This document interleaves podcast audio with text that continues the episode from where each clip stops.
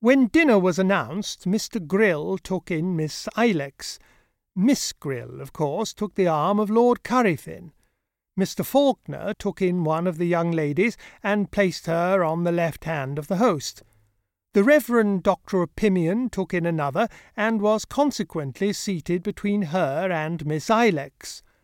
Mister Faulkner was thus as far removed as possible from the young lady of the house, and was consequently, though he struggled as much as possible against it, frequently distrait, unconsciously and unwillingly observing Miss Grill and Lord Curryfin, and making occasional observations very wide of the mark to the fair damsels on his right and left, who set him down in their minds for a very odd young man.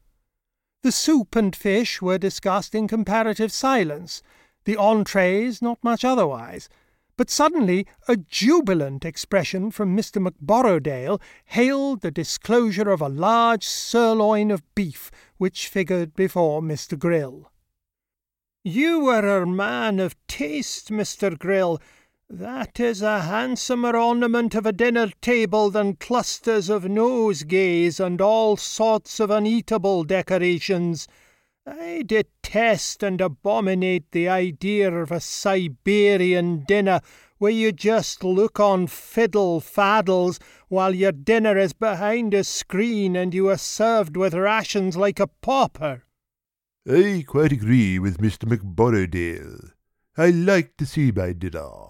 And herein I rejoice to have Addison on my side, for I remember a paper in which he objects to having roast beef placed on a sideboard.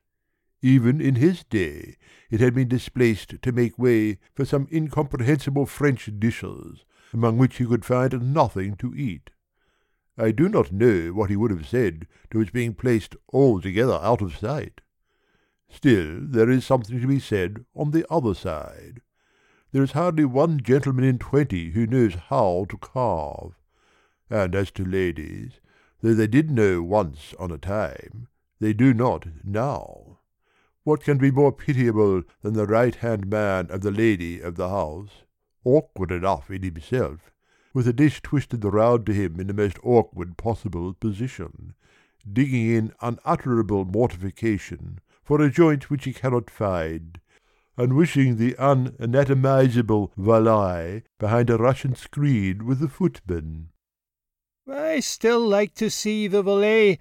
It might be put on table with its joints divided." "As that turkey poult is, Mister McBorrowdale, which gives my niece no trouble.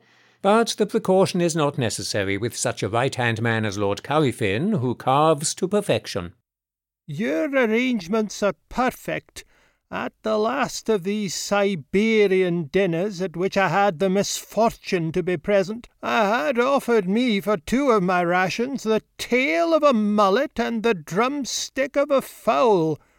Men who carve behind screens ought to pass a competitive examination before a jury of gastronomers. Men who carve at a table are drilled by degrees into something like tolerable operators by the mere shame of the public process." "I will guarantee you against a Siberian dinner whenever you dine with me." "Mister Grill is a true conservative in dining." "A true conservative, I hope. Not what a soi-disant conservative is practically, a man who sails under national colours, hauls them down and hoists the enemy's. I like old customs. I like a glass of wine with a friend. What say you, Doctor? Mister McBorrowdale will join us?" "Most willingly." My uncle and the doctor have got, as usual, into a discussion, to the great amusement of the old lady, who sits between them and says nothing. "Perhaps their discussion is too recondite for her." "No, they never talk before ladies of any subject in which ladies cannot join, and she has plenty to say for herself when she pleases.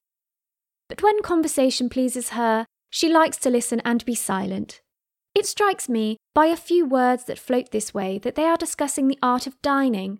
She ought to be a proficient in it, for she lives much in the world and has met as many persons whom she is equally willing either to meet tomorrow or never to meet again